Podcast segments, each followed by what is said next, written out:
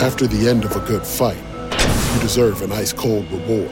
Modelo is the mark of a fighter. You've earned this rich golden lager with a crisp, refreshing taste. Because you know the bigger the fight, the better the reward. You put in the hours, the energy, the tough labor. You are a fighter, and Modelo is your reward. Modelo, the mark of a fighter. Drink responsibly. Beer imported by Crown Imports Chicago, Illinois. Say goodbye to your credit card rewards. Greedy corporate mega stores, led by Walmart and Target, are pushing for a law in Congress to take away your hard earned cash back and travel points to line their pockets. The Durbin Marshall credit card bill would enact harmful credit card routing mandates that would end credit card rewards as we know it. If you love your credit card rewards, tell your lawmakers hands off my rewards. Tell them to oppose the Durbin Marshall credit card bill. Welcome everyone to a Baseball America podcast. Along with Matt Eddy, I am John Manuel. I'm John at John Manuel BA. He's at Matt Eddy BA. About new, time. New Twitter handle for a new season in 2013. Matt Eddy, uh, less gratuitous than uh, Game of Thrones, but uh, more information, packed with more information. Um, and we got big news on the Twitterverse today as we get ready to record this podcast, talking about spring training storylines and from, the, of course, from the BA point of view. But Matt, uh, the news breaking as we're recording that Justin Verlander has signed this mega contract that includes $28 million annual salaries. If the early reporting is to be believed, which I have no reason to not believe it, um, Justin Verlander, a bumper crop of a contract here, to put it in the BA parlance. Uh, $28 million a year. Hello, David Price and uh, Clayton Kershaw. They're very interested in this news. Yeah, uh, it's especially interesting in the backdrop of the Johan Santana news we we heard about yesterday. Right. The fact that his uh, Mets career is over and his baseball career might be over as well. Moment of silence for Johan Santana's career. Talk about. That's it. oh, that's sorry. all I got. No, sorry. that's okay. that was all I got. I mean, uh, wonderful career, and amazing to uh, basically it ended. You know, for all intents and purposes, the night he threw that 134 pitch no hitter. Absolutely. Yeah, he was uh, completely ineffective afterward, and um, he will be this season as well. And you wonder, From a pitching I mean, standpoint. the ball that was fair. Who hit it? Carlos Beltran. Hit the ball that should have been ruled fair. Was clearly fair. Mm-hmm. Uh, ruled foul. So he winds up, uh, you know, obviously uh, Santana finishes the no hitter, and I, I mean, I don't know. You're kind of a Mets fan from you historically, I should say. Or I, I'm I'm uh my my roots are I was a Red Sox fan. Your roots you were a Mets fan. Was it worth the trade of a first no hitter in franchise history for the injury to Johan Santana? No, Yeah, I don't think so. I'm sure Johan Santana thinks no. no. Um, Now the Mets have Uh, you- Jonathon Niese as their opening day starter. yeah, the question: How much uh, value? I guess Carlos Gomez turned out to be the best player they surrendered to acquire Santana. He's on his second team after the Yep, trade. Yep. And I think Gomez's value will surpass Santana's, maybe I think it over might. the, over the course of their. No, Santana was good for three years. So. Carlos Gomez has got a big, nice contract. But uh, Kevin Mulvey, Philip Humber, and uh, Deolis Guerra no longer in this conversation for the Twins, so, or for anybody else. Coming to a AAA park near you. Well, we, we are going to talk some Twins. We're going to talk about them in the second half of the podcast when we talk about the non-contenders who are relying or uh, bringing up some rookies to start the season. But we wanted to focus on the contending teams first, Matt, because it is a unique combination when you have a contending team that uh, puts a, a rookies in, in important roles. We've had some teams do that of late. I think the most obvious example, of course, was the Giants and Buster Posey. The biggest anomaly of all these, a rookie catcher hitting four hole, leading a team to a World Series championship as Buster did in And 2010. Bumgarner. And Madison Bumgarner As is a 20 year old starter. very key starter uh, uh, on that World Series role, and obviously they helped with another one uh, last year. But you know, even last year, the Giants were not nearly as rookie centric as they had been in 2010. Um, but in 2013, I think some legitimate contenders are really putting a lot of stock in in, several rookies. Uh, the three that jumped out to me were the Atlanta Braves, St. Louis Cardinals, and Texas Rangers. Maybe we'll just go in alphabetical order and start with the Braves, where yeah, first of all, the way they with the trade they made uh, with the Diamondbacks and the other roster moves this off season, you know, Tommy Hanson being traded to the Angels, a couple other deals, um, Brandon Beachy's injury. The fifth starter role was right there for Julio Teheran. They traded Delgado to Arizona in that deal. Uh, Julio Teheran, who had a terrible 2012, uh, in AAA. I mean, a lot of regression, regression with his numbers, regression with the quality of his stuff. But he fixed it as Ben Badler wrote a nice winter ball piece this year with Teheran uh, really improving, honing his mechanics a little bit more in winter ball. Got off to a terrible start in winter ball, then it clicked, and his last three starts in winter ball were tremendous. Uh, one ERA in spring training this spring. Uh, the craziest stat that jumped out to me, Matt, was 26 spring training innings, seven, Seven hits, hits. allowed Yeah. with 35 strikeouts and nine walks. And their spring training stats, so obvious, obviously caveat emptor a little bit, but uh, what was your take on Teheran's spring and on the importance the Braves seem to be placing in him? Yeah, the Braves must be thrilled that he seized the job rather than them having to concede and say, ah, we've got nobody better. Right. Uh, was, I think that was a big step for the for the franchise and for uh, you know, Teheran's confidence level. You know, it sounds like he's kind of smoothed out his delivery a little more and gotten. Um, I guess, I guess the best way to say it is more more conventional. I think Doesn't- that is. He doesn't kind of jump at the hitter as Right. much as he used to. Uh, that should be good. I like I like his. I've always liked his fastball changeup combination. Yeah, definitely. It sounds like his breaking ball has gotten better uh, this spring, and it's always been an issue for him. We've talked about that as a profile. That's a tough profile. That right-handed pitcher with a substandard breaking ball. Um, previously, I think we thought that Teheran's fastball was electric enough, and he threw enough quality strikes with it that he could have the two-plus pitches of fastball and changeup, and maybe wouldn't be an ace, but would be a, a solid big league starter. Now it sounds like he's made the progress of the breaking ball. Um, you know, right now he's on a rotation with Hudson Medlen, who had a rough spring, Mike Minor, Paul Maholm. Uh, you know, Julio Teheran has a chance to really be a key factor for Atlanta. I, I like his chances of having a, a good rookie season. I'm also higher, I think, than most on Evan Gattis, El Oso Blanco, as his Venezuelan Winter League nickname went, the White Bear. Mhm. but uh, Gattis, first of all, I trust Dave O'Brien of the Atlanta Journal Constitution. I think he's pretty erudite in these matters. And everything he's seen and talked to people about with Evan Gattis, he was always on board with Evan Gattis. But now, Matt, with uh, Brian McCann starting the year on the minor on the disabled list with his shoulder surgery, and who knows how long he's going to be out, you know, feels like Evan Gattis is going to get a lot of chances to catch. You could have another. You, we mentioned the Giants. Here's another team that could be going deep with a rookie catcher and a rookie battery in some postseason games potentially for Atlanta. It'll be fascinating to see if he does actually catch Teheran and, and how he works with the, the veterans, the rest of the veteran staff. Uh, but yeah, a guy with obvious power, as Right. we saw all throughout last year, even up to Double A, Winter League, the spring. Incredible story, as you were talking about his Twitter feed the other day. Right. He has Twitter AVI with a picture of him from when he was working for like a as a, a janitor essentially, Yeah. uh, uh, cleaning uh, office buildings at night. No player may have more humble beginnings than uh, I think the Braves have especially cornered. I mean, let, let's just look at their team as the mixture of the the backgrounds of these guys. Andrelton Simmons was a second rounder out of Oklahoma Junior College, thought to be an overdraft at the time. thought to be a pitcher at the time. That's right. Certainly wrong on both counts. Uh, you have your your premium guys in Heyward, Upton, both Uptons. You know, 14th overall, first overall, second overall pick. Freddie Freeman was a second round pick. Dan Uggla, Rule Five. Um, and probably the highest paid Brave. yeah, I think he is uh, among position players, and I think Hudson might be the highest paid guy overall. But then you've got you know Craig Kimbrel from a junior college in Alabama. I think he's the big question for Atlanta right now. He was not good for Team USA hmm in the World Baseball Classic, and he's been very iffy this spring.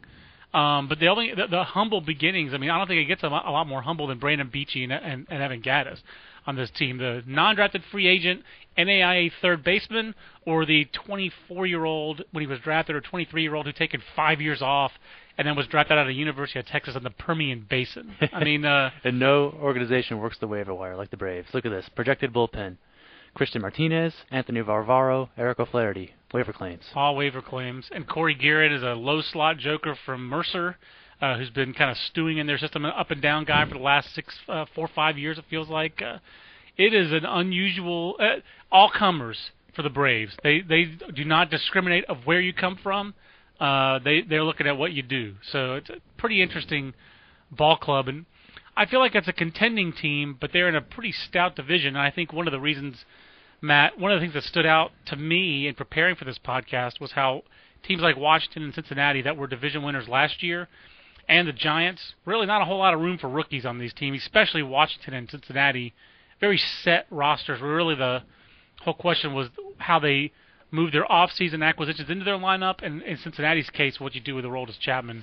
So uh, I think it's rare that you have con- a contender like Atlanta that may be fairly reliant on on these two rookies, but when you really pull back a little bit, you have a fifth starter and a backup catcher.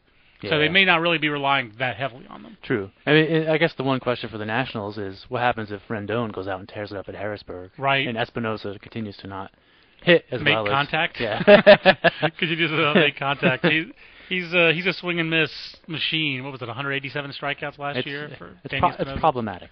It was Jose Hernandez esque. There you go. um, but the St. Louis Cardinals are number one ranked farm system. Matt, another contender, year in year out. The last few years has really done a tremendous job of, uh, you know, using uh, pl- losing veteran players, plugging in rookies, plugging in the right veterans or the right rookie. And here we're looking at a team that doesn't necessarily have a a rookie that you haven't heard of in their projected starting lineup. Although I guess Pete Kozma, it's going to be homegrown guys at shortstop. It looks like um, with either Ryan Jackson or Pete Kozma as the starting shortstop. Who would you pick? team. Well, I'd kind of go with Mac Matheny. I guess I'd take Pete Kozma, but I, I wouldn't expect him to hit like he did in the postseason last year. I don't think they expect it. But Ryan Jackson's always been a guy who's been very well regarded for his defense, I know. and he's also an unusual guy. First of all, he's unusual, and there are not a lot of American-born shortstops in the big leagues. A, so that's unusual. He's the next Brendan Ryan. He could be the next Brendan Crawford. Uh, I don't think he's that good offensively, uh, which is saying something. But he could he could be that smooth defensive. They were kind of contemporaries in college, and I think the consensus always was that Ryan Jackson was better. You know, Ryan Jackson was part of that 2008 University of Miami team. I had to give my Jim Morris. But uh, on that loaded Miami team Yonder Alonso, Yasmani Grandal, uh, Jemile Weeks, uh, you know Dennis Raben, forgotten yeah. prospect. Mariners second rounder. Mark Sobolewski, Blake Tekotte. It was a team that you know you were watching them as an amateur scout that year. Amateur scouts would say it's like you know you're turning in like a double A roster. And You're turning in like eight, nine, ten guys. I don't think Raben's gotten there yet, though. I don't think a lot of those guys. I, I don't. I think a couple of those guys d- Uh, didn't get the double A. You know, I think I would go with Ryan. Sobolewski might have. I think I would go with Ryan Jackson and just take the take the one defender at shortstop in strat parlance. That's right. Bat him eighth. Tell him to just take, take, take in front of the pitcher, and you know you might might might get a, a salvageable on base percentage. It sounds like the more you read these things, and I, you know, I don't cover the major leagues, so I'm not expert in these things. But the more you read about, like, it's it's a challenge to hit 8th Mhm. It's uh, this is one of the reasons why Tony La Russa did some of the stuff that he did. Um, but it's it's a challenge to hit in that eight spot ahead of that pitcher, where you're going to get pitched around a lot, and you can expand your strike zone. So maybe that plays into why Kozma right now is the starter. Maybe it's a small factor. Um, I think the experience level is probably the biggest Yeah. thing here. But neither of these guys profile to me, Matt, as an everyday shortstop on a championship team. No. So to me, their job is make the routine play as often as possible. But it's pretty odd to see a team with this kind of expectations and this kind of talent level, with a middle infield of Ryan Jackson, Peter Kozma, and Daniel Descalso, Descalso as their middle infielders. Doesn't that strike you as surprising? Uh, maybe if I hadn't seen the Cardinals last fall, I don't know. Right. I mean, this is a team that has really struggled to come up with an impact uh, middle infielder for a while. And they have Kolten Wong, yeah. uh, probably headed to AAA to start this year. He, I don't. I, do you see him being a factor in this roster as the year goes on? In the second half, you know, I mean, you're, you're getting somebody with a lot of experience at second base, but Descalso, I mean, the same thing. I mean, Matt Carpenter is apparently capable at second. You know, I don't know that Wong really fits in. I think Carpenter's a better offensive player. Right. Right now he is for sure. I mean, he has much bigger power. Yeah, he's and he's obviously playing third base now with David Freese's injury. Um, which could turn into a long-term thing, given Freese has a back injury and he's got a long general injury history. a long injury history. This is, there's a reason why this guy was a 23-year-old fifth-year senior at South Alabama. I mean, there, this is not new for uh, for David Freese. So, and, the Cardinals also have uh, their prospect depth really brought to bear here. I think Matt, with the fact that an arm like Trevor Rosenthal, with a minor league starting track record like his, can be put into a bullpen where you have Jason Motte starting off the year on the shelf, and they're still going to have incredible bullpen velocity with Mitch Boggs and Trevor Rosenthal back there, and then Shelby Miller in the five-starter role. I mean, Shelby Miller versus Julio Teheran. I mean, been talking about these two guys as the best right-handed starters in the minor leagues for three years. It feels like they've been in the same con- in that conversation. Who has the better year? I think Shelby Miller has the better year. Um, I like Julio Teheran, but I like Shelby Miller's arsenal a little bit better. hmm Uh, I think he does have a little bit less, maybe, um, you know, minor league success compared to Teheran. He never had a year like Teheran had in AAA as a 20-year-old in 2011. Where Julio Teheran, the strikeout numbers weren't huge, but he was so consistent all year Mhm. against the older hitters. But I still think the best is yet to come for Shelby Miller. I, I like the breaking ball better. So Definitely. That's the big thing I would mention. In the second half last year, it was like eight to one strikeout to walk. It was crazy. This is in the in the Pacific Coast League. right, it was old hitters. That's right. It was old hitters, uh, hitters ballparks. We could probably talk about your minor league ballparks uh, in, in here if you want to, but but to me, uh, he's also asked to do a little bit less in this rotation where you have Adam Wainwright with his Definitely. new contract. I expect bounce back from Jaime Garcia. Lance Lynn won what 18 games last year. Jake Westbrook, great veteran, uh, kind of sinker ball type guy. Uh, I think Jake Westbrook is actually probably the guy who's most interested in. Hey, who's my shortstop? Yeah, catch, Gar- catch the ball. Garcia too. Yeah. I mean, right, right. Yeah. But uh, you know, Rosenthal in the bullpen. I mean, is there more anticipated talent in a somewhat less significant role? I mean, that match of his talent and that role is so odd. Except maybe Aroldis Chapman, but Yeah, I mean, yeah. it's like Great uh, point. Um, He he's he's uh, Yeah. he's he's as fun to watch as anybody was in the postseason. don't don't expect any negative regression for Rosenthal in that role. Expect him to be as good, not as good, but very very good in that role I, I as he was agree. last October. From a fantasy standpoint, I mean, this is a guy's going to put up. I mean, I guess it depends on what kind of fantasy league you're in. In a conventional league, a middle reliever really doesn't do a ton for you. Yep. But if you are have if you need a guy who's going to get you low ERA and help your strikeouts, there there you go. So Yep. um, if you're playing a holds league, this is your guy. That's right. I think you should have plenty of opportunities. Well, we ranked the Cardinals as our number one farm system, Matt, and we should probably talk about those farm system rankings in a podcast as well. Um, but number three, we had a real tussle at number two and three. We had, wound up going with Seattle, going for more short-term value with Texas, a f- a organization top 30 that you did, uh, with more of a long-term value, and showing the depth, I guess, of the Rangers farm system.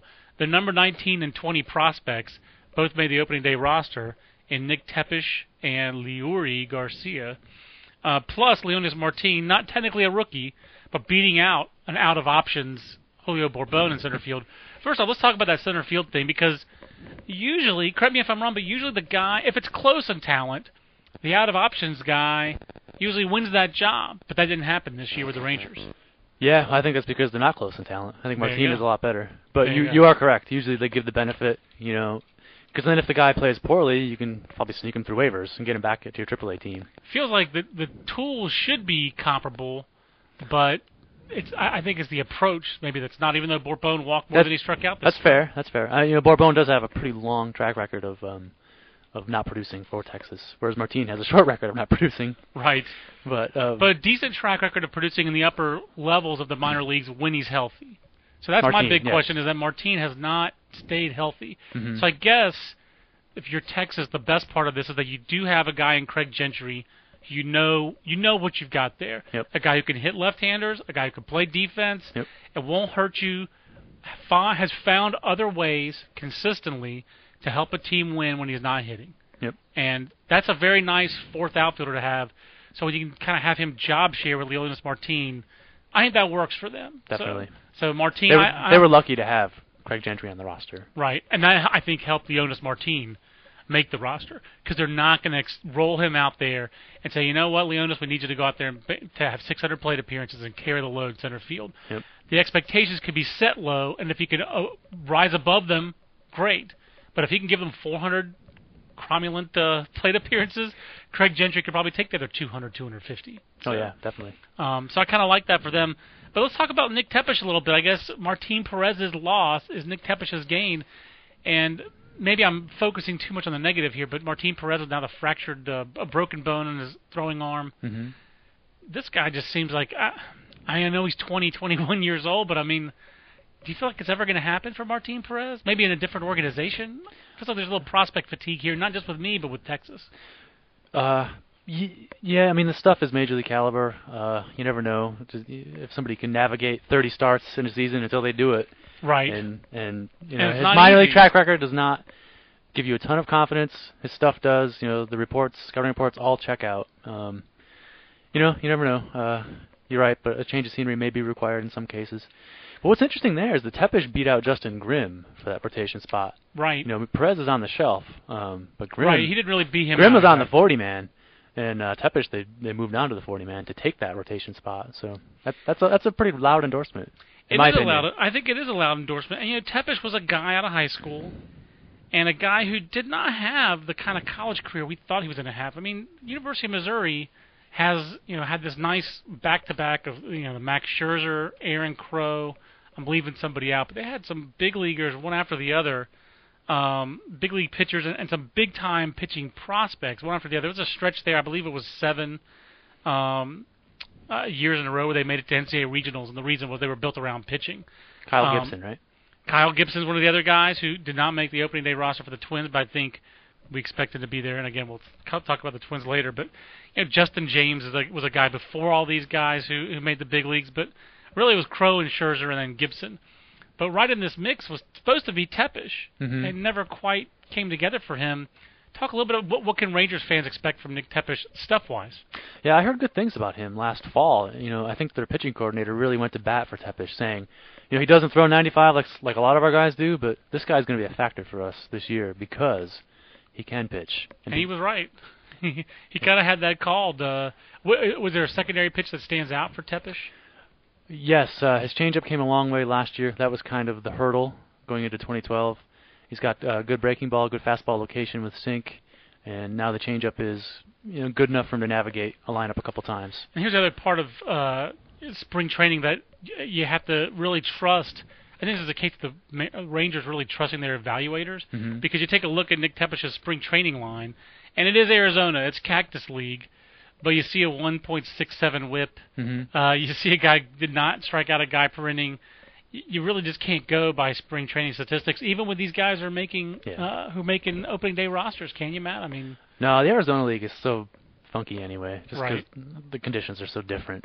All leagues in Arizona, rookie Yeah. level, fall league, this one. If if you're in the Southwest, it's probably uh, take it with a grain of salt. I think that's fair, but uh, so I, I definitely agree with you. I thought Justin Grimm would be the guy who would, Yeah. if there was a rookie spot to be had and Martin Perez was not available, I would have picked Justin Grimm as that guy. But so far, start of the year, Nick Tepesch, kudos to, to Nick Tepesch for making the roster. Great story.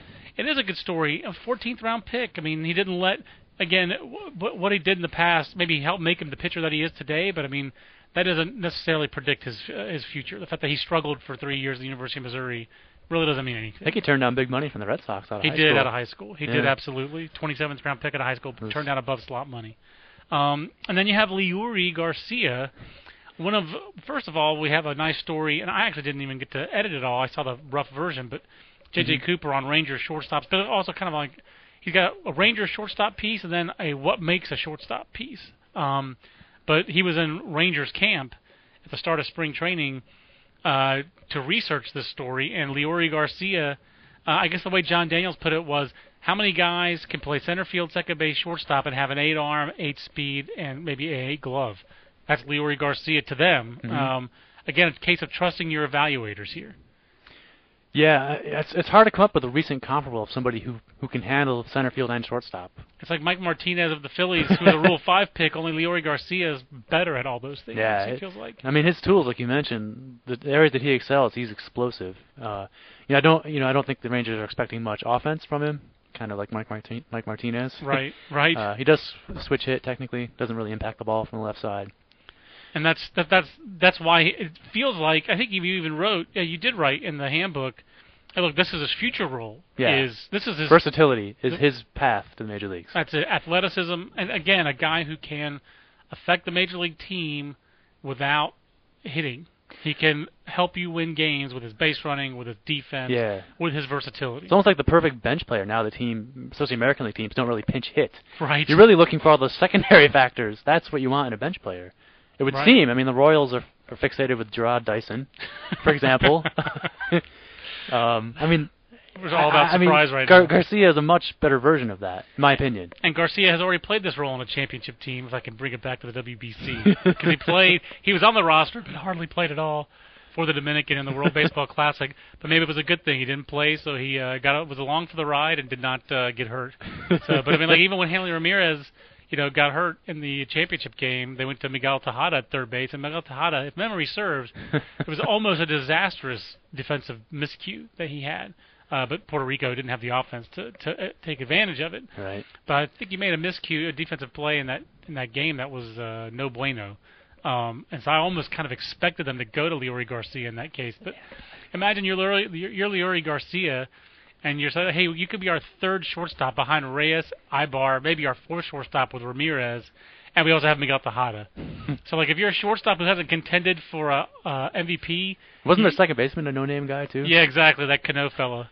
So I mean, not a lot of areas for him to help. And their outfield, again, if he's going to play outfield here, and they went through two left fielders. They played Ricardo Nanita and Moises Sierra, so he didn't get any run over there. So that was a pretty deep team, pretty fun team uh, to watch. Uh, They should they should have put him on the mound. Maybe could have got, given him a couple of starts. Uh, they needed starters. I'm not sure, but he's got explosive arm strength. That's So, right. but I think he's a Got a fast five-seven frame. He's a profile starting pitching prospect. There you go. Well, uh, they, he's like he, we need to put him back to back with Danny Ray Herrera and, uh, and Joe Ortiz. Yeah. uh, the last five foot seven guys in that organization. They've they've uh, specialized in those. It's a Baseball America podcast with John and Matt. Uh, Matt, the other, I guess, are they are the Milwaukee Brewers a contender? I'm not sure to call them. I think I would call them a contender. They're on the they're in fringe contention. They're- They're a contender for the wild cards. I think They've got better. they've got Ryan Braun. They're going to score a million runs. That's the, the best home run park in the National League. and they're going pretty heavy on the rookies. It appears to me. Um, I think the one we expected is Wily Peralta.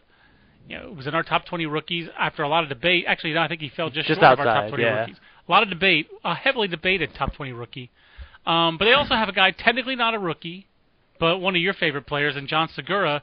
And I love the fact that right now with Corey Hart hurt and Mat Gamel hurt, they may have Alex Gonzalez playing some first base for them, or Yuniesky Betancourt, or former non-drafted free agent Blake Lalli. I mean, this is a really, this is a pretty random. and You talk about, I guess if you're Canadian, you take players wherever you can get them, like Bob Melvin will. But this is a pretty random roster in a lot of ways, and yet I think it's a interesting roster and a, and a contending roster. Yeah, if any team was positioned to miss Travis Ishikawa, this is the team. That's right. they actually probably will miss it, Travis Um, Ishikawa. You finally get Tom Haudricourt fave Logan Schafer on here, but it looks like it also does look like they're going to have Khris Davis make this roster. And Khris Davis is a fun guy to go through the BA player pages, his old pages, and, and look him up because I believe it was 2006. He was our top player, high school hitter in the state of Arizona. He entered that year with a lot of helium. Was the rare Cal State Fullerton recruit who was not from Southern California. That didn't usually happen, especially under George Horton. I don't think it happens at all now. Uh, but they would not often go outside of Orange County, even or Wow. San Diego for players. Like it, no, Fullerton South, that's pretty much all they had to do. And um, so he was unusual, and I, I think they were spending a full scholarship to bring Chris Davis out of Arizona and bring him to Cal State Fullerton. And he never quite produced at Fullerton. He was never, until his junior year, a consistent, everyday player. And was, a- I guess it's based on his high school hype. He was a little bit of a disappointment. And all he's done as a pro is basically do what Kentrail Davis, who was a high draft pick, a Boras client, a million dollar signing bonus guy out of Tennessee, he's done all the things that Kentrail Davis was supposed to do. And right now, it looks like he's going to try to overcome the right right corner profile when you're five foot ten and don't play center field, man. I mean, And don't have don't have like you know 70 power. Right, but he does have power. He does. He's got big power.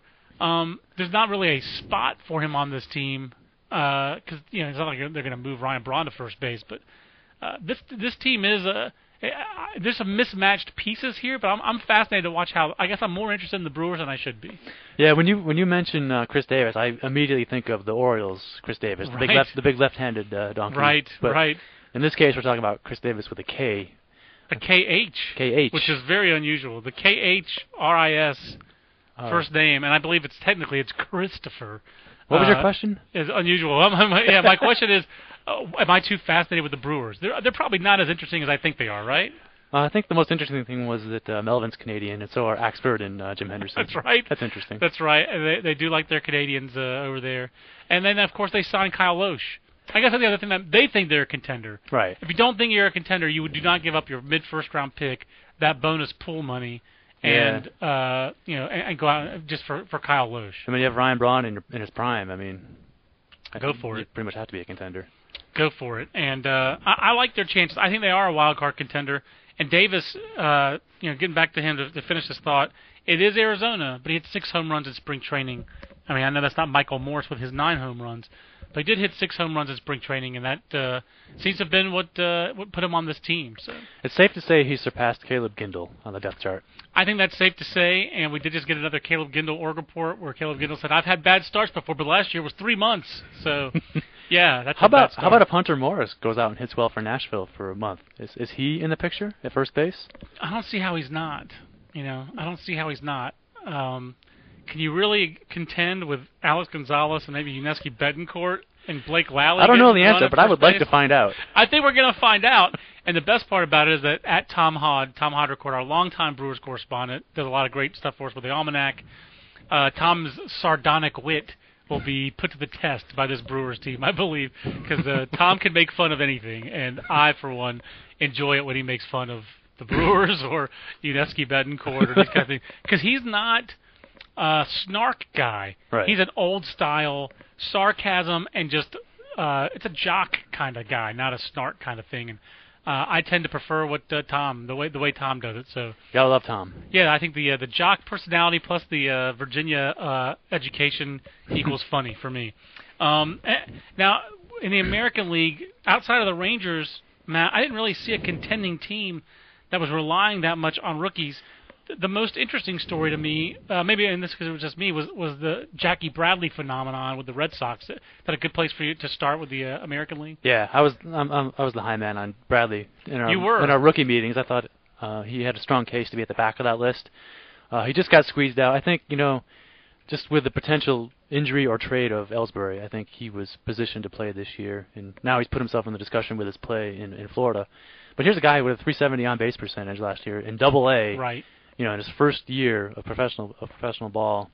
Uh, but what really sealed the deal for me was his manager last year with Portland.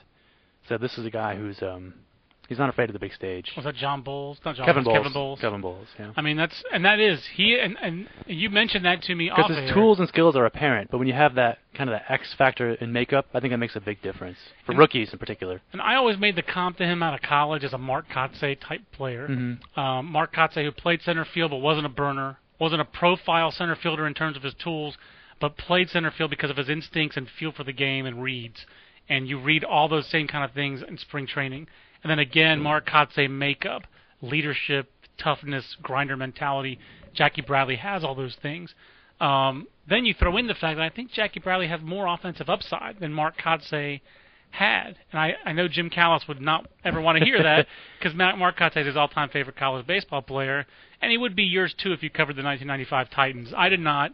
That team went 57 and nine, and Mark Kotsay hit 20-something home runs at like 450 and was their closer. The All Titans episode. But but Jackie Bradley, well, I love the Titans, but Jackie Bradley was those same kind of things without the closer at South Carolina. And if you follow college baseball at all, don't forget Jackie Bradley's 2011 year, his draft year, uh, when he came back early from the broken hand. And his first game didn't have great swings, but his second game back in the College World Series just jumped right back into it with line drives. I mean, that's one of the things that South Carolina specialized in in their three-year run in Omaha with two titles and a second place. Christian Walker did the same thing now in the Orioles system, and I happen to like Christian Walker more than most prospect guys do because that that that no, no situation fazed him.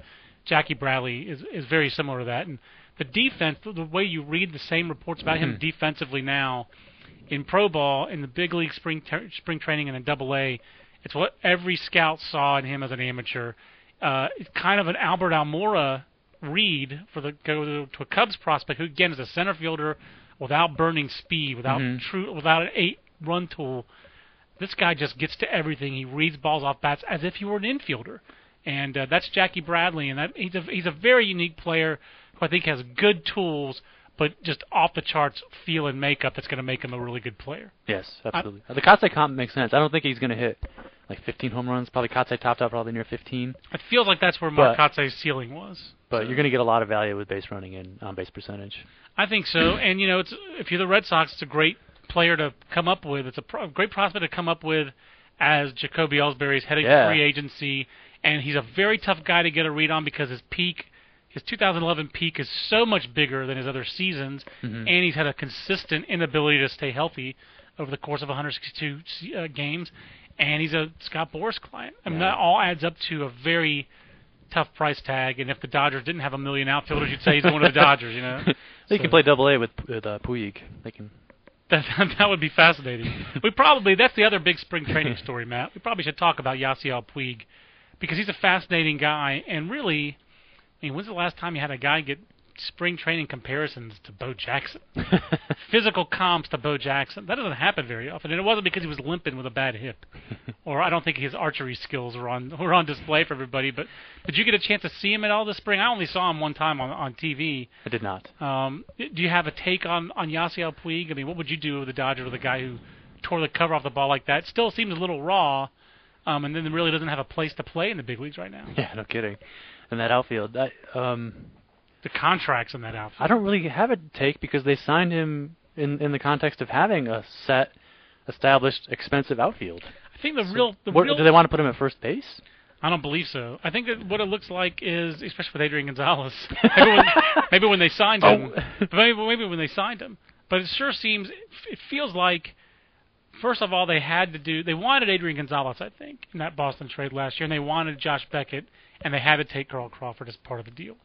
So they decided to swallow it because money is no object to these Dodgers, who also have a hundred million dollar uh, renovation of uh, Dodger Stadium that's finishing probably uh, you know, their game, I guess their first exhibition game starts at 7:05. They're finishing that that renovation about 7:04. So, um, the, so the Dodgers are just pouring money into this team, the Guggenheim partners and Earvin Magic Johnson, all this. So last year, but before that, when Frank McCourt was under the team, I think just in an, in an effort to to look relevant, they gave Andre Ethier this five-year, what was it, five years, eighty million dollar extension. And Andre Ethier's a good player. I'm not trying to bag on him at all, but I don't think he's a five-year, eighty million dollar player. And so now it looks like he's the odd man out because you already have lefty bats and Crawford, who's on an unmovable contract because he already got moved to the one team that will take him, and you have Adrian Gonzalez at first, kind of parked there. So I'm not sure what they could do with Ethier in terms of moving him. And then on top of that, um, you have Puig, who they signed. So the McCourts gave Ethier the too big of a contract, like to prove to people that they were, hey, we do have actually we have money, and we're going to spend it in and you know, sell tickets. I think that's a fair read. I think that's what happened. And then uh, uh, this is an original. This is not an original read. Then they had Puig last year, where they had money. They wanted to do what it took to sign Puig. And I think Ben Badler's criticisms of the Puig signing were fair from the standpoint of he was not a consensus big money guy. When you're comparing him to say a Jorge Soler, who was younger, thirty million dollars for Soler, forty-two for Puig. He got so he got more than Soler. He's older, so there's more known, but also um, le- maybe a little bit less upside. You know, And a better name. right? He does have an interesting name, Generation Y, Cuba guy. But on top of that, I think Ben's real criticism was that no scout that he talked to thought it was possible the Dodgers had that good of a read on Puig. Right. They'd seen him enough to spend that much money on him. Not that he couldn't be good, but just that it was very unusual, and they thought these scouts thought questionable to give him that much money on such a short look because of how his scouting process went, and Ben detailed it in Mexico, how there were workouts that got scheduled and then got canceled, and and this kind of thing. There was a lot. Of, it was kind of a circus atmosphere around signing him. But that all goes in the past with the fact that this guy's showing big time tools, a laser arm, eh, huge power. It really sounds like it's just a matter of how much he can polish up his approach. And he sounds like he has a potential to be a Yoenis Cespedes. Yeah, So- I mean we should ma- make a, a bet as to which day he'll take his first walk. that, that hasn't happened yet in spring training, No. has it? I don't have a cough button here, so I'm sorry about that. But yeah, to me, uh, he is one of the most fascinating stories of spring training, and I'm, I'm, you know, I, I don't know who, I don't know who the Dodgers would trade Andre Ethier to. The Yankees already got their their uh, corner outfield fix, right? That's it, I guess so. That that would have seemed to be the That's team, the perfect situation for Ethier. and it is a great situation for And a maybe a couple years ago they would have done it, but the money now it just doesn't work for them. I mean, when Curtis Granderson comes back, it's Granderson, Gardner, and uh, Ichiro, but you still have one power bat in that outfield, and Brett Gardner hasn't stayed healthy. I mean, he obviously missed all of last year. Ichiro is 40, if memory serves, and Travis Hafner as your DH is not a sure thing. Some of the Yankees have a DH who's set, although I suppose they're going to use Derek Jeter there quite a bit this year, probably more than Derek Jeter would want to admit. I mean, it, that just seems like it's too much of a fit. But even so, we have the National High School Invitational going on here in our backyard, Matt. And I was talking to a couple of agents over there yesterday and and the days before, and the Yankees I mean they aren't spending. They're not gonna. I mean the fact that they spent for Vernon Wells, I think that, that's actually probably something we should talk a little bit more about. Is that the most shocking thing of the spring training that the Yankees went out and spent for Vernon Wells? I I know it's only ten million dollars, but Well, ten million dollars for Vernon Wells. It's shocking, yeah, that he's ten million dollars better than Matt Diaz and Juan Rivera. That's Right. probably the most shocking thing. that is that 'Cause is they could have those guys for the minimum, but they said no, we want to pay thirteen million total for Vernon Wells. I think so. And give up a guy. and I don't think they gave up much in terms of prospect. But No, Kramer, no, no. Kramer Sneed probably moves into your top 15 for the Angels. Didn't make the depth chart for the Yankees. Um, but it is it is just shocking to me that the way the Yankees have allocated their resources. Ben Badler not here to defend Brian Cashman as is his usual wont. But I mean, doesn't it surprise you a little bit that they are willing to spend on Wells over those type of guys, and then weren't willing to spend in the off season on Russell Martin? Uh, I think the Granderson injury just, and, well, the Granderson and Teixeira had this compound effect of just scaring the crap out of them. Like we have no power sources, Right. you know, and of and A Rod and. Jeter. We just, you know, we just need somebody who can hit a home run From the right once every side. once every 10, 15 days. I mean, you, and then the other thing is, if they have success this year, if they're a good big league team, I think a lot of that's going to go to Rob- a lot of that credit's going to go to your WBC MVP Robbie Cano, and he's an impending free agent. And the Yankees are trying to stay away from that 187 million dollar luxury tax. It's going to be a lot harder to avoid that with Robinson Cano as a free agent, getting a lot more expensive, and he's far and away their best player. Oh, you know, yeah. outside of CC Sabathia, maybe. I mean, arguably. So, what's your take on the Yankees? Just briefly. I mean, do you, do you see this as a playoff team? I mean, you know, Teixeira and Granderson aren't out forever. They're just out f- until theoretically until May. Yeah, you know, uh, the the pitching and defense components of the Yankees could actually be above average. You know, especially that, the starting pitching. that could keep them in contention for the first half. and it's really fascinating that they're getting Mariano Rivera back. Yeah. What, what Rivera are we going to see? Because know? I mean, I guess Nunez will be the shortstop uh, to start, and then That Jayson Nix plays third. Uh, who, who plays third? Youkilis, Jayson Nix. Youkilis, Youkilis, Nix. I mean, I'm surprised I don't have Youkilis at first base right now. You're talking about Lyle Overbay getting first base. Don't forget Frank Cervelli and Chris Stewart. I know you love Chris Stewart. I love Chris Stewart. Cervelli and Stewart are your catchers. Neither of these guys have ever been everyday guys. And your four five spots in the rotation right now are Nova and Phelps. yeah. Nova had one.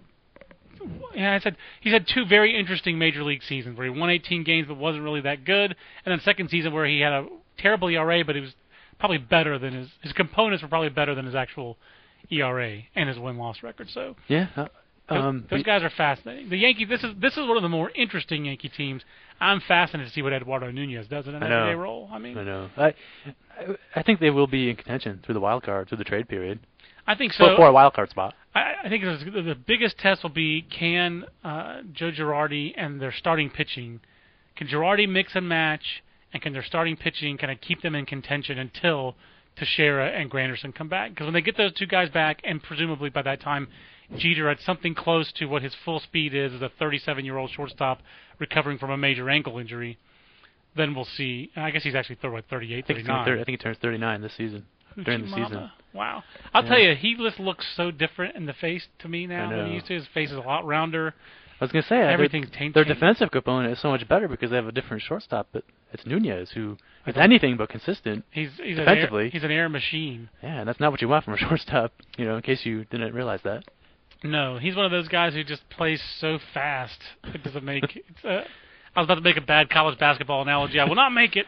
well, there's Um, there is one other team in the American League, I think, okay. that will have rookie impact, and that's the the Rays.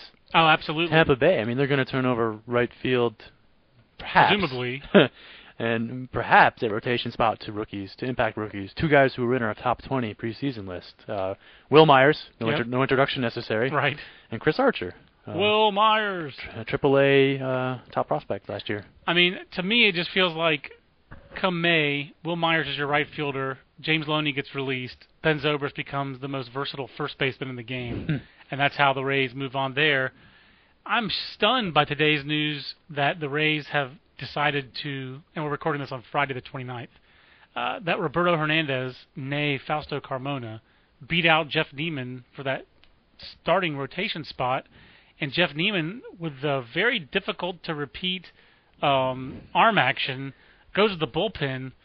Uh, just Jeff Niemann does not get hot very fast. No, So that was always a criticism of him, even And- when he was a AAA prospect. Right, and it's been a consistent, crit- and he's in better shape now than he probably ever was. Again, I- I've said this before on podcasts, but last year when he was in AAA, he didn't even look like the same guy. He was much trimmer than I'd ever seen him in previous iterations, both in college and in AAA and the big leagues. And uh, so I think he, you know, and it sounded like he had a good spring. He just got beat out by the former Fausto Carmona. And Roberto Hernandez is a ground ball guy, and this is a team that really accentuates its infield defense. They've got Yunel Escobar now. The Rays could go a million different ways. Is what, I guess is what I'm saying, Matt. Yeah, and what would I mean? You're thinking here. You're moving Niemann to the bullpen. Are you hoping that some team is really desperate for a starter? Because obviously Niemann can't go to AAA. He's out of options. He's, he might even have more than five years of service. Yeah, Uh, I think he's close to that. so if you're if you're you're hoping that another team wants a starting pitcher, are you not? Would that be your thinking in this situation? Or It would be for me because uh, you know you also have Jake Odorizzi and Chris Archer, and I'm leaving out somebody. Mike Montgomery, And Mike. Montgomery's another one. Alex Torres. You have so many options at AAA as well. Their pitching depth in the system, and uh, Colome, uh, Eni, oh, who's the left-hander who throws really hard. Enny Romero? Enny Romero's And coming up. He'll be in Double A this year. I think- Yeah. I think he finished last year in High A. Right. So I mean, they they really do have a a lot of options. And again, Niemann threw well this spring, so only four walks in 24 innings. I, I am not sure. I guess this is the best they can do. Um, in terms of and and to their credit, they're not going to go with some kind of tandem starters in the big leagues. you know, they're going to go ahead and give their five who they felt their five best starters were the ball every five days, and that next guy goes to the bullpen. So Never heard of any of these guys though. yeah, exactly. I mean, uh, and, and you know, the other p- possibility I think to consider here, Matt, is what if the team gets off to a bad start? Then what do they do with David Price? If they get off to a bad start, do they trade David Price before they lose him for nothing? Um, uh, what is he at? Two years before he's a free agent. I mean, do you, do you move? Are you proactive on David Price? I mean, you just don't know. Th- So many things, so many parts of our conventional wisdom with other major league teams don't apply to Tampa because of their financial situation and because of how creative they are as a franchise. Yeah, they, they have Price locked in for next season, I believe. I think they? so, So yeah. I think I think this off season or next season will be. I know it's kind of a rhetorical question, but Right, I but- think I think the fact that they have him locked up for salary next year makes a big difference. And the Verlander contract certainly does not enthuse any Rays fan. Most people in the industry don't already think that he's gone. Whenever he's a free agent, that he's gone. So now that's even more likely that he's not a Ray for life. You know, don't get that raise for life tattoo uh, anywhere, Dave. Uh, I don't think that's going to happen. I think he knows that. I think his dog Astro knows that, and all his all his Twitter followers know that. Uh, I'll, just say I'll throw out a couple other rookies who intrigued me, uh, Matt, as we talk about uh, spring training storylines, and uh, we'll wrap up this podcast. I do think it's fascinating that Brandon Maurer is uh, Maurer is making the Mariners out of spring training. Again, this is one of the reasons why, and I think it's you know it's six and one and half dozen the other. Uh, but we definitely thought that the Mariners had a po- possibility of more impact potential in their top ten Yep. as close to the majors compared to Texas, which is why, at least that's why I had, I think, Seattle ahead of Texas in my farm system rankings. That's fair. Definitely a dime's worth of difference between those two. Um, and that's really more of a, I was more pessimistic about Martin Perez and Leonys Martin than maybe some other people would have been. Right. Because I also, we didn't even talk about Jurickson Profar, who didn't make the opening day roster. Michael didn't make the opening day roster for Texas, or not, not looking like they're going to make the opening day roster. Profar was Texas. options. He was op- right. Both those guys have already been optioned. So, um, just just to me, M- Maurer was one of those reasons for Seattle. They had such depth of pitching. Mhm. But is it, a it a little bit surprising to you that he beats a Hultzen or Paxton or some of the other guys with more yes. hype that he got Yeah. to the big leagues? Hultzen, yes. And, and I don't know. He's on the 40 man. Are those other guys? Walker's not. I don't believe any of those other Holton's guys are not. that. Yeah. I think you know, that might have been the biggest factor. Maybe he's just a placeholder in, in essence. You know, Right. like here's a guy who we feel is going to get beat up, so he won't lose all his confidence. You know, pitching in the big leagues.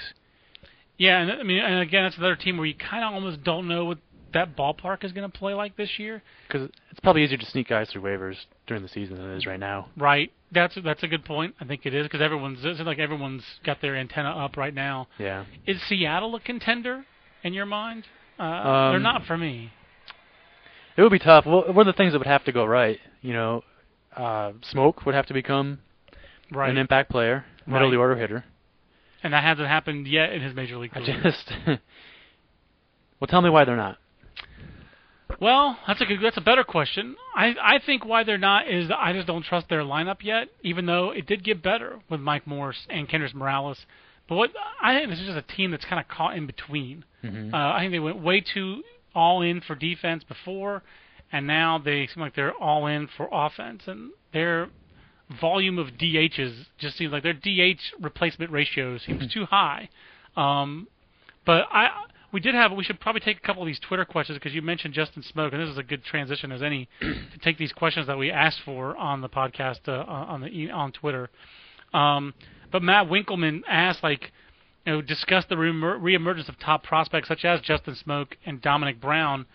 I think you and I both believe more in Dom Brown than Justin Smoak. So I guess I would say Smoak is one of the issues. I, I'm I would love to see the Mariners be a contender just because that would mean Smoak, Montero, Ackley, Mhm. two of those three guys would have come through and been average or above average big league hitters to go with the rest of their pieces. And I think if they're a contender, then that means Brandon Maurer and, and Blake Beavan were being solid average or you know decent big league starters.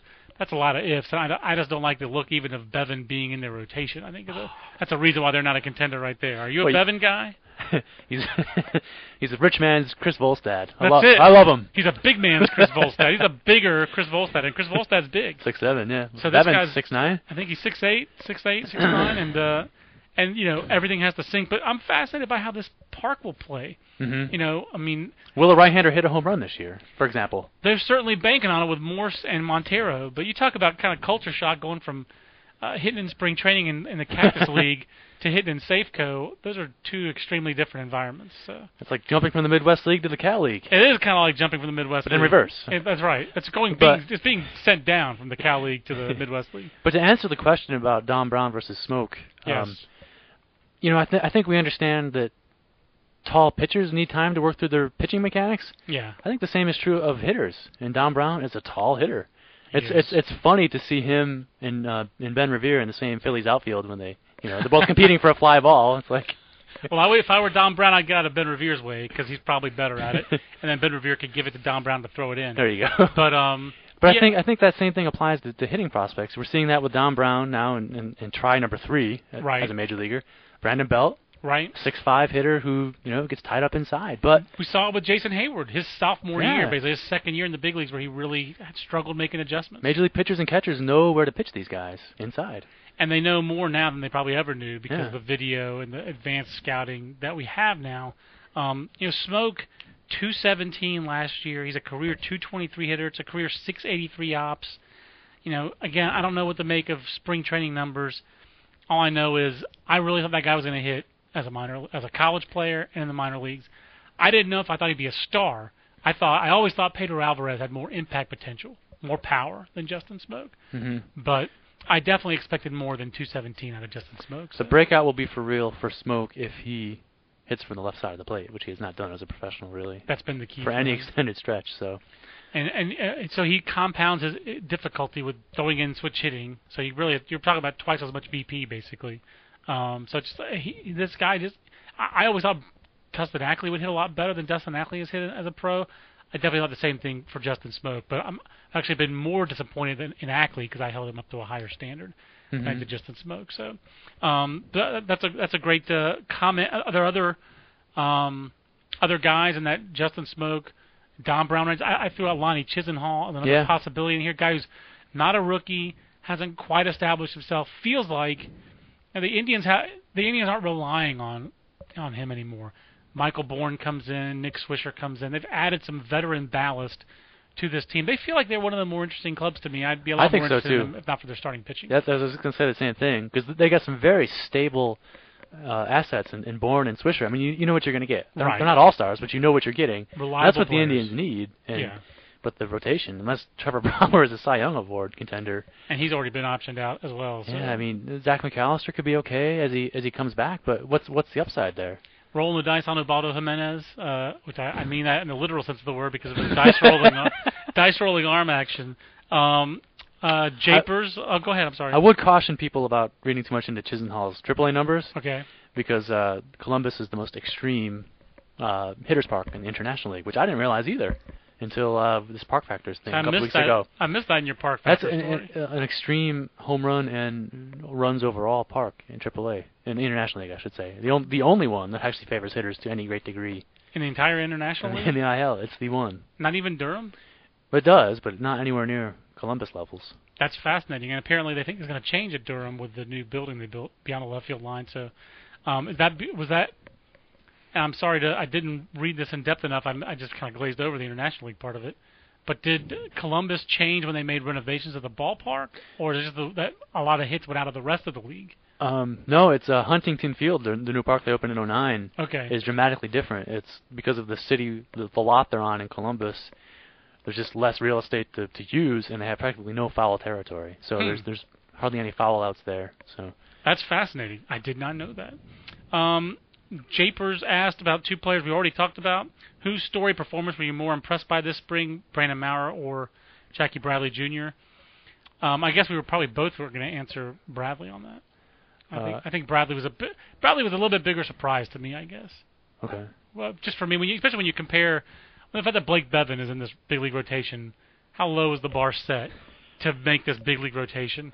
Uh, I hope Blake Beavan's family's not listening. we should. Apparently, I'm just we should mention that uh, the prize of uh, of the Montero trade or the other the Pineda trade, Noesi was sent out very very early in And I spring was a training. Hec- I was a Hector Noesi guy, minor too. league option I was a Hector. and How did he get a fourth option? Uh, because he didn't spend much time in full season ball until right. until he became He had kind Tommy of a John, guy. and he was uh, uh, yeah, so he's a little bit older. But I was always a, a Hector Noesi guy. Not always, but later as, as he emerged, I was a Hector Noesi So guy. pretty much as soon as minor league camp opened, whoop, He See is- you- see you yeah, later, He is Hector. not. He's not rewarded my faith, and he was brutal last year Yeah, with a was. capital B. So, um, yeah, I think Japers. Both of both of us think yeah, the bar. Not that the Red Sox have great outfielders either, but Ryan Sweeney's been a good fourth outfielder. Daniel Nava, we know what he can do. J.J. Cooper fave. Um, but Jackie Bradley making Jonny that Gomes. roster. If he's making that, that's right. If he's if, he's- if Jackie Bradley is really making that roster, I think that's a bigger surprise because it doesn't seem like the Red Sox really have any reason to rush him. Well, it, yeah, and the Red Sox, given their salary commitments, have designs on contending. correct. I think that's fair to say. Great. I think that's a great point. And then Doug Plord asks, uh, how many stars for Vegas for Wheeler? And I think he meant starts at Vegas for. He's a uh, five-star Zack Wheeler. pitcher. That's right. Supposing good health and all, does the Santana news change the timeline there, Matt? I don't think it does. Do you? No, um, I think they have enough fifth starters to get through. Uh, this is, it's an interesting situation because if Marcum and Santana are unable to give, well, we know Santana's going to give them nothing, but if Marcum gives them nothing, things are things are going to get ugly in a hurry there because you're, you're, it's Jon Niese, established major league starter. He's good. He's quality. Yep. It's Matt Harvey, who's probably going to hit a wall in the second half. It's Dillon Gee coming back from shoulder surgery. Yes. It's what Jeremy Hefner. Jeremy Hefner is listed uh, And- right now on their MLB depth chart as their fourth on the I know Aaron. Laffey is in the picture, right? Who, who's I think Aaron Laffey's in the picture. How Who's- about Jenrry Mejia? who's fifth on the rotation, projected rotation? Well, how about I think Jenrry Mejia think- is right now. No, well, I think I think Laffey they're gonna have to add him to the forty man, I think I think Laffy Laffy Taffy is the way they're looking. That is amazing. That's really just there's just not a lot of options. So I uh, I think it's actually a a really fair question that this when you just look pull back and look at the whole situation, it really could speed up the timetable for Zack Wheeler. And I guess the the whole thing is how much will do the Mets have as an organization to keep him there? Well, I mean, uh, first off, you're in a battery with uh, Travis d'Arnaud. Who is going to be the mayor of uh, Las Vegas. He's in Las Vegas for a second straight year. Worst places, I guess, in the minor leagues to play two years in a row if you're a player than uh, than Las Vegas, but But that especially if you're a hitter. that's a good point. I mean, it's a good experience those two working together. Maybe they come up in tandem. Uh, I, th- I think what the biggest key would just be managing Wheeler's workload so that he doesn't go too far beyond 180 innings or so. I think that's really what the Mets' goal is. Right. It should be their goal. I mean, what, Right. what are they playing for? Fourth I'm place? Just, I'm just looking at other possible starters. I mean, in their 40-man roster, there just aren't a whole lot of names there.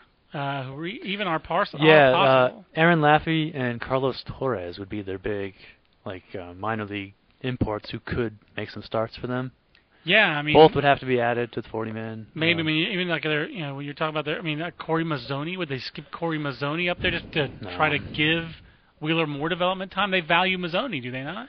They do. I don't know that that they're sold on him being an impact starter, but um, It's pretty ugly. In other words, yeah. That, Oh, the pitching's gonna, in the second half. It's going to be it's going to be brutal. and that was I think a, a, a question you wanted to throw out there as a kind of a final question. Who's the team? Well, Frey, how did you phrase it? Team that could lose 100 games? How, Yeah, what, what would be like the the team that's not generally considered a last place team, but could really bottom out and be worse than we think? Well, I guess I, I do think that the White Sox. I think the American League Central is very volatile.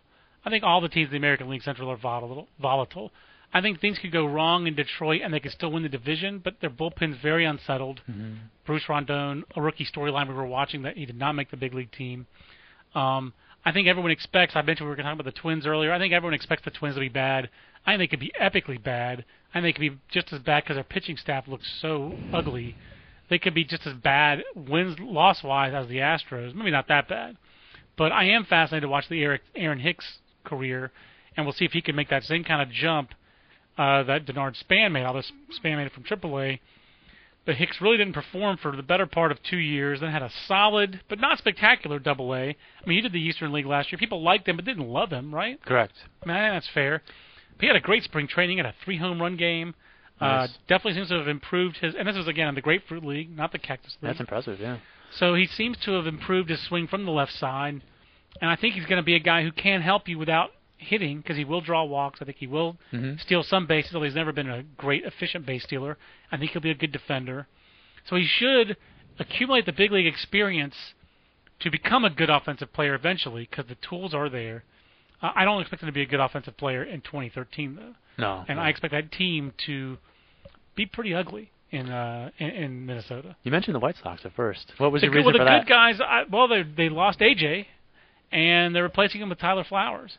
And AJ was not just a good leader of a pitching staff; it was a veteran pitching staff and knew how to handle it, and a lot of the same guys that he'd handled, but also a guy who hit 27 home runs last year. And even if he didn't have that in prior years, he was still a plus offensively behind the plate. So Yep. I think that's a huge loss for a team whose margin for error isn't that That's big. a huge downgrade. It's a huge downgrade. The chances of Jake Peavy, you know, doing what he did last year Danks again is already injured. Floyd has got injured for the first time last year. and that's This is I think they have a disaster potential there. Yeah. So I, I I love what they did last year. I, I don't. I think they got a lot of credit for their farm system last year. And you know they did get production from rookies, but it wasn't necessarily their farm system. I mean Nate Jones and Jose Quintana and Hector Santiago. I like Hector Santiago. yeah. Addison Reed. But I still think there's a lot of potential for those guys to not perform as well as they did last So in year. other words, Mets White Sox World Series is what we're saying. That's right. That's what we're saying. It's a Robbie Alomar end of career spectacular between the White Sox and the Mets. Um, but yeah, I mean, and then I guess the other collapse potential. I don't, is there another team you think has collapse potential in either league? That's not talked about widely. Yeah, the Mets. I Um, think I guess actually were your pick. Were they yeah. here? Just because of the pitching situation. I picked them even lower than the Marlins. I think their offense is going to be okay, but the pitching. Uh, well, Matt is shaking his head no. So that's what that moment of silence. I love I love Niese and Harvey, but maybe not 200 innings of them. that's I think their big challenge is how long can they keep Zack Wheeler in AAA, and how can they stretch out Matt Harvey because they need it's almost for their sake of their team not being a joke or a laugh because it's not a great outfield either. I mean it's pretty bad. That's putting it lightly. It's Duda, it's Duda, Baxter, Nieuwenhuis. Am I leaving someone out? uh, I, I think you're looking at a center field platoon of Valdespin and Cowgill. wow, I kind of like Valdespin in a, in a reserve type platoon type role. role. Um, He's like a he's- he's, like a less good Leury Garcia. yeah, he's got he's got explosive tools, but right now the application is spotty. And he's what five years older than Leury Garcia, so we know a little bit more about Valdespin. And the makeup has never been universally praised No, no, with Jordany Valdespin. So, yeah, it's a pretty ugly. uh, It could get pretty ugly in New York, I think. Um, and especially just the, the National League. I mean, well, obviously the schedules are different. Uh, the, we we could talk about all that more in a, in a whole preseason podcast. I guess the Rockies could be a team that could bottom out. That's a good one, and they stood out to me, man, for not really having. Mean, Nolan Arenado got sent down and basically lost the third base job to Chris Nelson, which makes sense. Chris Nelson played pretty decent at the end of last year. He's out of options. He was a first round pick. You know, Arenado hasn't played above Double A, so I get it. Um, but they really don't have any rookies of any import uh, Yeah, looking- on their big league roster. Looking for a fantasy impact, I settled on, on Ryan Wheeler, just based on the fact that he's you know fives across the board and he's got AAA experience. And at some point, Todd Helton will stop playing, so Right. maybe he's at first base. Um, I know they have Colvin there, and they have the versatility of uh, Pacheco, but it's an odd team with Reid Brignac looking like he's going to make the everyday team as the backup shortstop. Uh, I forgot all about him. yeah, well, he's forgettable. I mean, he hit 150. It seems like. I mean, he's fairly forgettable. He's going to replace Jonathan Herrera with style. And that's it. I mean, there's not really a, just not really a lot of there there with this. Not a lot of interesting things going on with the Rockies' big league roster. I'm more fascinated by their. Well, they Minor are. leagues. If they get Ubaldo Jimenez, they're that much closer to reuniting the 07 rotation. They just signed Aaron Cook. They have, That's Jeff, right, they have Jeff Francis. Where's Shawn Chacon? Can they bring Shawn Chacon back and go back to 05? Franklin Morales. He's Get, he, might, uh, he might be available. Who who's that guy? The the right-hander from Florida, um, uh, Josh Fogg. Oh yeah. Get Josh Fogg back. Nice pull, Josh Fogg. I forgot he was a Rocky. He pitched that crucial uh, wild card playing game for them, I believe, in 07. So this is uh, this is what Walt Weiss is going to make his major league debut with as a major league manager. It's uh, these guys.